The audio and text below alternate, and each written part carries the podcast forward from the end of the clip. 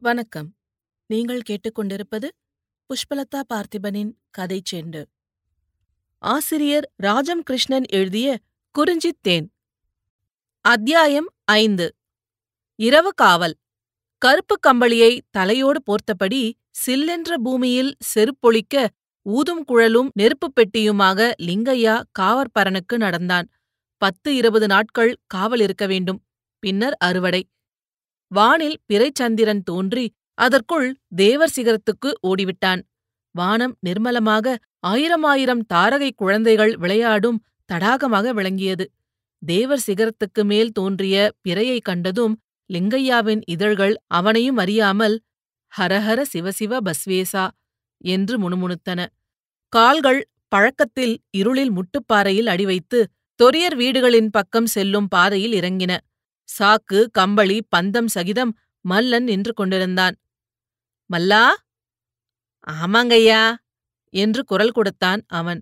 முன்னே லிங்கையாவும் பின்னே மல்லனுமாக நடந்தனர். எதிரே கானக பக்கத்திலிருந்து நரிகளின் தொடர்ந்த ஊளையொலி எழுப்பியது. மல்லன் பின்வந்த நாய் எதிர் ஊளையிட்டுக் கொண்டே முன்னே ஓடியது. நேத்து நம்ம கோழிய நரி பிடித்து போய்விட்டதுங்க! என்றான் மல்லன். அந்த வார்த்தை லிங்கையாவின் கவனத்தை கவரவில்லை. சில் என்ற முகத்தில் உராய்ந்த தன்மை அந்த ஆண்டின் முதற் பணியை அறிமுகப்படுத்தியது. சாதாரணமாக அந்த பணி அவனை கவலை கொள்ள செய்திருக்கும். ஏனெனில் கடும் பனி பெய்யத் தொடங்கும் முன் அறுவடை நடந்துவிட வேண்டும். எப்போதும் மார்கழி கடைசியில்தான் கடும் பனி பெய்யத் துவங்கும். தைப்பொங்கல் பெரிய பண்டிகைக்குள் அறுவடை செய்து விடுவார்கள். பின்னர் மாசி நன்னாளில் இறைவர் கோயிலின் முன் அழல் மிதித்த பிறகு விதைக்கும் திருநாளை கொண்டாடுவர். பனியையும் பயிரையும் மீறி அப்போது லிங்கையாவை வாட்டிய கவலை என்ன? ஒரு கிளை தழைக்க ஒரு கிளை காய்ந்து விடுவது ஏன்? அன்னியோ எவர் செய்த வினையோ எவர் செய்த ஏவலோ என்று ஓலமிடுகிறாள். அண்ணனின் பூமி நல்ல விளைவு கொடுத்தாலல்லவோ வழக்கமாக காட்டுக் குறும்பருக்கு சரியான மானியம் கொடுக்க முடியும். மந்திர தந்திரங்களில் வல்ல குறும்பரின் வினையை எண்ணி அண்ணி அஞ்சுவதில் வியப்பில்லையே? அண்ணியை நினைக்கும் போதெல்லாம் சில நாட்களாக லிங்கையாவின் உள்ளத்தில் ஒரு புது கவலை தோன்றிக் கொண்டிருந்தது. குடும்பத்தில் ஒரு புது பெண் வந்து புகுந்து தலைவனையும் அவனுக்குரிய பூமியையும் உடைமைகளாக கொண்டு உழைத்து அவனையும் சிறப்பித்து அந்த குடும்பத்தின் வேர் நசித்து விடாதபடி தளிர்த்து தழைக்க வைக்கிறாள். ஏவலைப் போல் உரைத்து உயர்ந்தவற்றை மக்களுக்கும் கணவனுக்கும் பகிர்ந்தளித்துவிட்டு மிகுதியாகும் கொரளிமாவை கூட உண்டு நிறைவெய்தும் படகப் பெண்களின் சிறப்பை சொல்லி மாளுமோ?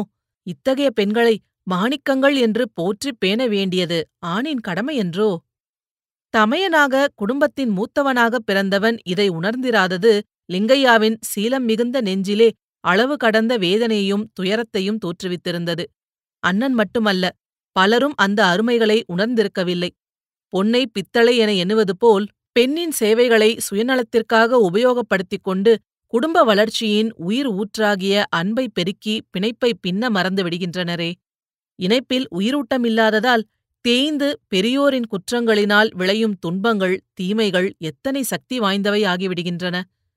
திருமண பந்தம் என்பது விலக்க முடியாததென்று என்ற அருமையான உரிமையை மிக அவசியமான நிலையில் மட்டுமே உபயோகித்துக் கொள்ளலாம் என்ற அரிய உரிமையை மலிவான சரக்காக்கி விடுவது எத்தனை தூரம் சிறுவர்களின் வாழ்வை பாதிக்கக்கூடியதாக இருக்கிறது. லிங்கையாவின் தந்தை தம் நாளில் இரு பெண்களைக் கொண்டார். மூத்தவளின் மகன்தான் அந்த அண்ணன் மாதன். மூத்தவள் பிரிந்து சென்றபின் அவர் இன்னொருத்தியைக் கொண்டார். தாயின் அரவணைப்பில் வித்தியாசம் கண்டதாலோ என்னவோ லிங்கையா அறியான். ஊகந்தான் அண்ணன் மாதன் குடும்பத்தில் என்றுமே ஒட்டவில்லை. சாப்பாட்டுக்கு எப்படியோ வரும் என்ற நம்பிக்கை அண்ணனுக்கு விழுந்துவிட்டது. கவலையில்லாமல் வருந்தி உழைக்காமல் உல்லாசம் விரும்பும் ஊதாரி என்ற பெயரெடுத்து விட்டான் மூத்த மகன். மூத்தவள் மகனல்லவா? லிங்கையாவின் தந்தை உயிருடன் இருந்த நாட்களிலேயே மூத்தவனை தனியாக வைத்து நிலமும் பிரித்துக் கொடுத்தார். தம் உடல் சாயும் மட்டும் அந்த மகனின் பூமியில் தாமே பாடுபட்டு பலன் கண்டார். ரங்கனின் தாயின் முகம் லிங்கையாவின் நினைவில் அப்போது தோன்றியது. சந்தனத்தை அரைத்த கலவையின் நிற மேனியாள். அவர்கள் சமூகத்திலேயே அபூர்வமான அழகான வட்ட முகம் படைத்தவள் அவள். அவள் சிரித்தால் கவடமற்று குழந்தையின் நினைவே வரும்.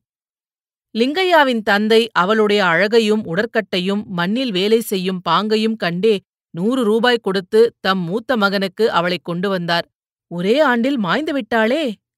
அண்ணன் மாதனுக்கு தேனில் அலைந்த குரல். நடனமாடுவதில் அவனை மிஞ்சுபவர் இல்லை. எங்கே இறைவனுக்குரிய விழா நடந்தாலும் மரணமென்றாலும் கோத்தர் இசைக்கேற்ப நடனமாடுவதற்கு அவர்கள் சமூகத்தில் முதல் அழைப்பு அவனுக்கே உண்டு. இறைவனை புகழ்ந்து அவன் தீங்குரலில் இசைக்கத் தொடங்கினால் மெய் மறக்காதவர் இருக்க மாட்டார்கள். அன்று அன்று அவள் வெண்மலர் போல் சோர்ந்து விழுந்த சமயம் கூட அண்ணன் வீட்டில் இல்லை. கோத்தை பக்கம் தெய்வத் திருவிழாவுக்காக சென்றிருந்தான். எதிர்மனையின் வாசலில் அவசரமாக நிறைச்சல் கட்டினார்கள். சிசுவை கையில் பிடித்துக் கொண்டிருந்தாள் போலும். ஏற்ற கடனை பிறர் கையில் ஒப்புவித்துவிட்டு சில மணிகளில் அவள் மாய்ந்துவிட்டாள் அந்த குழந்தை இப்பிறவியில் அறிந்திழைத்த குற்றம் எதுவுமே இல்லை. தகப்பனின் விதியே மகனை சூழுமோ? தன் மகன் அல்லாத மகனின் மகனை இளங்குழந்தை என்று பாட்டி எடுத்து சீராட்டினாள் என்று கொள்வதை விட சிற்றப்பன் லிங்கையாவே தாயாக இருந்து அந்த குழந்தையை வளர்த்தான் என்று கொள்ளலாம். ரங்கனின் தாய் இறந்து ஆறு மாசங்கள் கழிந்ததுமே நஞ்சம்மைக்கு ஐம்பது வெள்ளி கொடுத்து அண்ணனுக்கு கட்டி வைத்தார் அவன் தந்தை. எருமையை போய் பார்க்க வேண்டும் என்றீர்களே. வழி விட்டு எங்கோ சுற்றி வருகிறாரே என்று புரியாதவனாக தொரியமல்லன் குரல் கொடுத்தான். ஓ என்று நினைவுக்கு வந்த லிங்கையா நீ போய் பார்த்து வா என்றான். மல்லன் பந்தத்தை எடுத்துக்கொண்டு செல்கையில் லிங்கையா பரனில் ஏறினான். உள்ளே ரங்கனின் கால் தட்டுப்பட்டது. திடுக்கிட்டு கையை எடுத்த அவன் சட்டென்று நெருப்புக் குச்சியை கிழித்துப் பார்த்தான். சுருண்டு ரங்கன் படுத்திருந்தான். எருமையை முரட்டுத்தனமாக அடித்துவிட்டு சின்னம்மைக்கு பயந்து ஒளிந்து கொண்டிருக்கிறானோ? தன்மேல் போர்த்திருந்த கம்பளியை எடுத்து ஒருபுறம் அழுத்திப் பிடித்தபடி எழுந்து உட்கார்ந்தான். இருட்டானாலும் சிற்றப்பனின் கனிந்த முகம் வெகு அருகில் அவன் முகத்துக்கு முன் தெரிந்தது. சிற்றப்பன் கையில் தட்டுப்பட்டது கப்பென்று உணர்ந்தான். அந்த பிள்ளையை பார்த்த அவன் கண்களில் வெம்பனி சுரந்தது. ரங்கன்! தொண்டை தழுதழுத்தது. இப்படி செய்யலாமா தம்பி? நீ வீட்டுக்கு மூத்த பையன். உன்னை தோளோடு போட்டுக்கொண்டு நான் வளர்த்தேன். என் உடம்புடன் தேய்ந்து பெரியவனான நீ இப்படி போவாய் என்று நான் நினைக்கவில்லையடா தம்பி. ரங்கன் குரோதம் பொங்க விழித்து பார்த்து கொண்டிருந்தான். இருளில் அது லிங்கையாவுக்கு தெரியவில்லை. திருட்டு வேலை இந்த சின்ன வயசிலே ஆகுமாரங்கா யார் திருடினார்கள்? கீழே கிடந்ததை எடுத்து வைத்துக் கொண்டால் திருட்டாது? என்றான் ரங்கன் ஆத்திரத்துடன். லிங்கையா சட்டென்று நாவை கடித்துக் கொண்டான். அப்படியும் இருக்கலாமே. அப்படியானால் கீழேதான் கிடைத்ததா? பின்ன நான் உங்கள் வீட்டில் வந்து திருடினேனா? இல்லையென்றால் எனக்கு அந்த காலொடிந்த எருமை நடந்து வீட்டிற்கு வந்தாற்போல் சந்தோஷமாகிறது ரங்கா. கீழே கிடந்தது எடுத்து செருகிக் கொண்டாய். சரி மல்லன் வரட்டும். வீட்டுக்கு வந்து சாப்பிட்ட பின் படுக்கலாம் என்றான் லிங்கையா. நான் ஒன்றும் வீட்டுக்கு வரவில்லை. ஏண்டா தம்பி? வீட்டிலே எனக்கு என்ன இருக்கிறது? யார் இருக்கிறார்கள்? எனக்கு அம்மா இல்லை அண்ணன் இல்லை அத்தை இல்லை மாமன் இல்லை மகள் இல்லை. என்னை யாரும் கூப்பிட போறதில்லை. கடைசி வார்த்தைகளை சொல்லுகையில் உள்ளத்து ஆற்றாமை அழுகையாக வெளிவந்துவிட்டது. சிற்றப்பன் ஆதரவுடன் அவன் முதுகை தடவினான். அப்படியெல்லாம் சொல்லாதே ரங்கா நான் இல்லையா உனக்கு? உனக்கு ஏன்? அத்தை இல்லை மாமன் இல்லை? பாரு வந்திருக்கிறாள் பார்க்கவில்லையா நீ? நான் சொல்வதை கேள். சிற்றப்பா வீட்டிலேயே இரு. இதோ மல்லன் வந்துவிட்டான் நாம் வீட்டுக்குப் போகலாம் வா.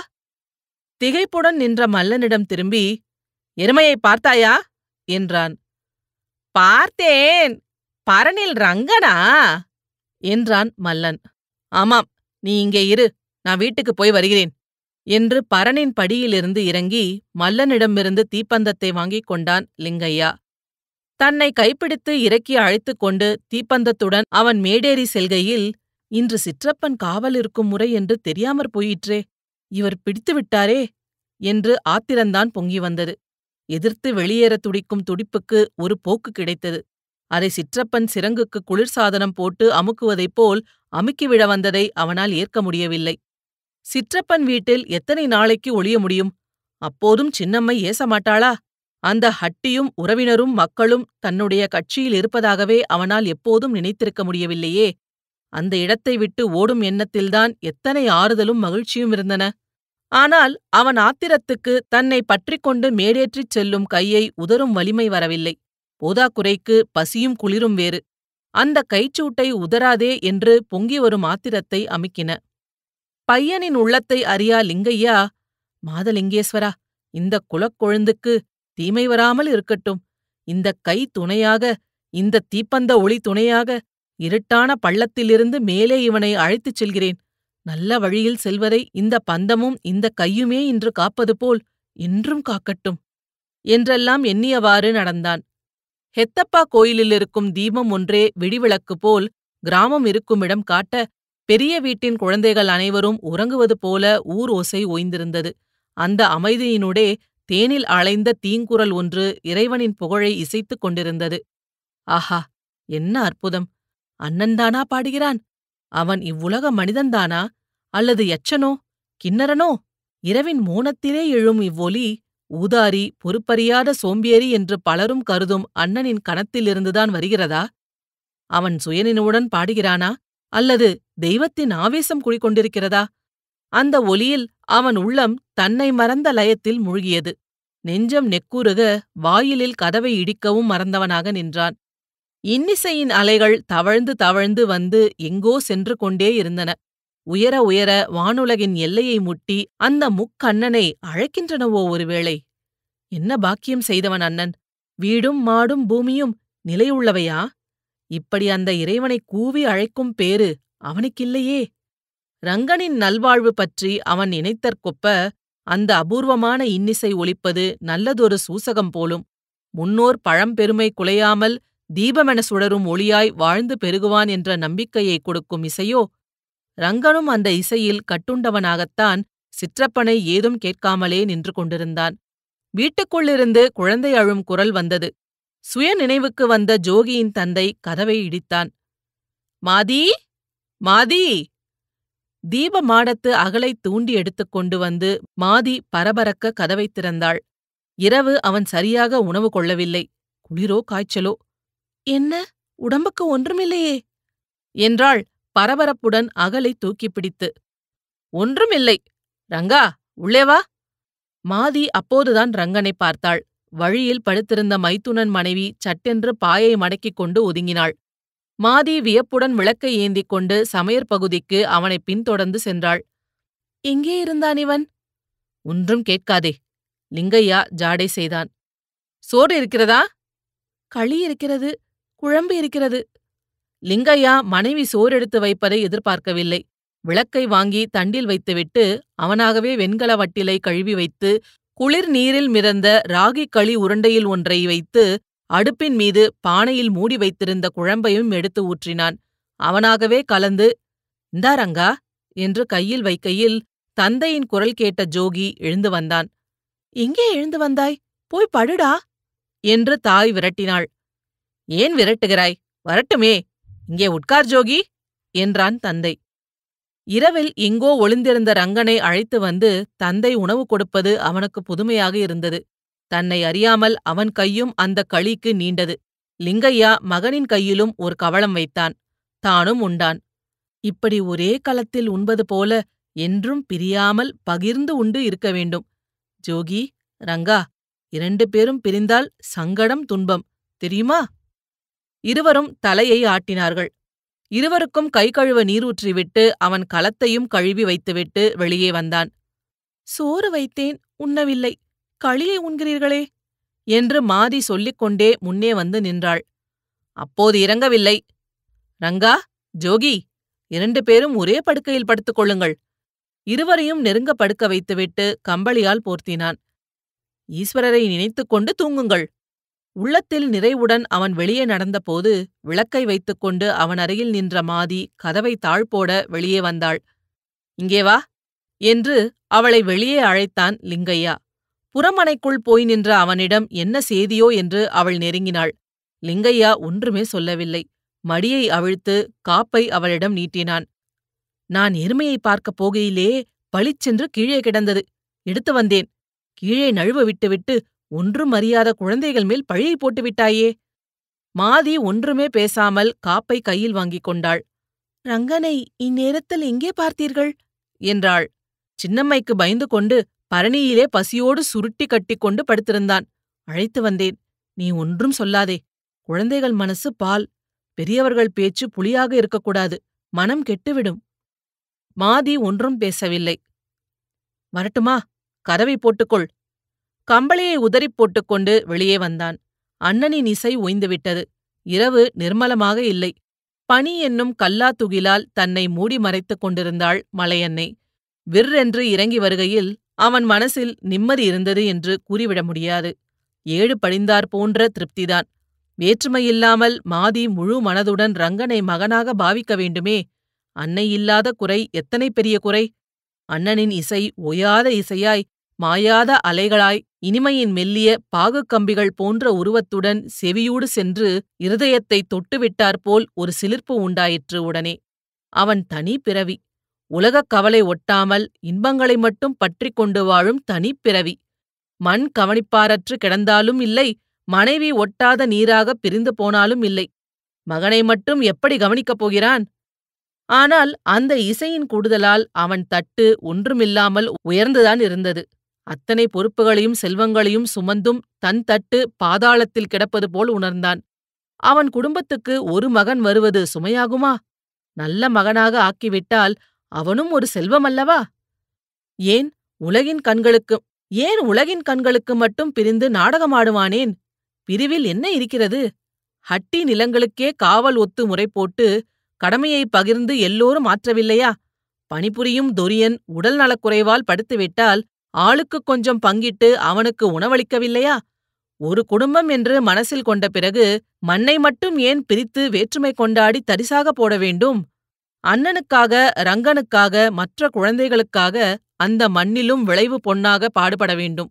தை பிறந்து பெரிய பண்டிகை கழிந்ததும் முன்பாக ரங்கனுக்கு முறைப்படுப்பால் கறக்கும் உரிமையை தரும் சடங்கை நிறைவேற்ற வேண்டும். பின்னே மாசி நன்னாளில் மாதலிங்கர் கோயில் முன் அழல் மிதித்து புனிதமான பின் விதைக்கும் திருநாளில் அந்த பூமியிலும் விதைத்துவிட பண்படுத்த வேண்டும். இவ்விதமெல்லாம் தனக்குத்தானே தீர்மானம் செய்து கொண்டவனாக ஜோகியின் தந்தை காவற்பரனை நெருங்கினான். பூம் பூம் பூம் என்று ஊது குழலெடுத்து ஊதியவனாய் கையில் பந்தத்துடன் வந்து கொண்டிருந்தான் மல்லன்.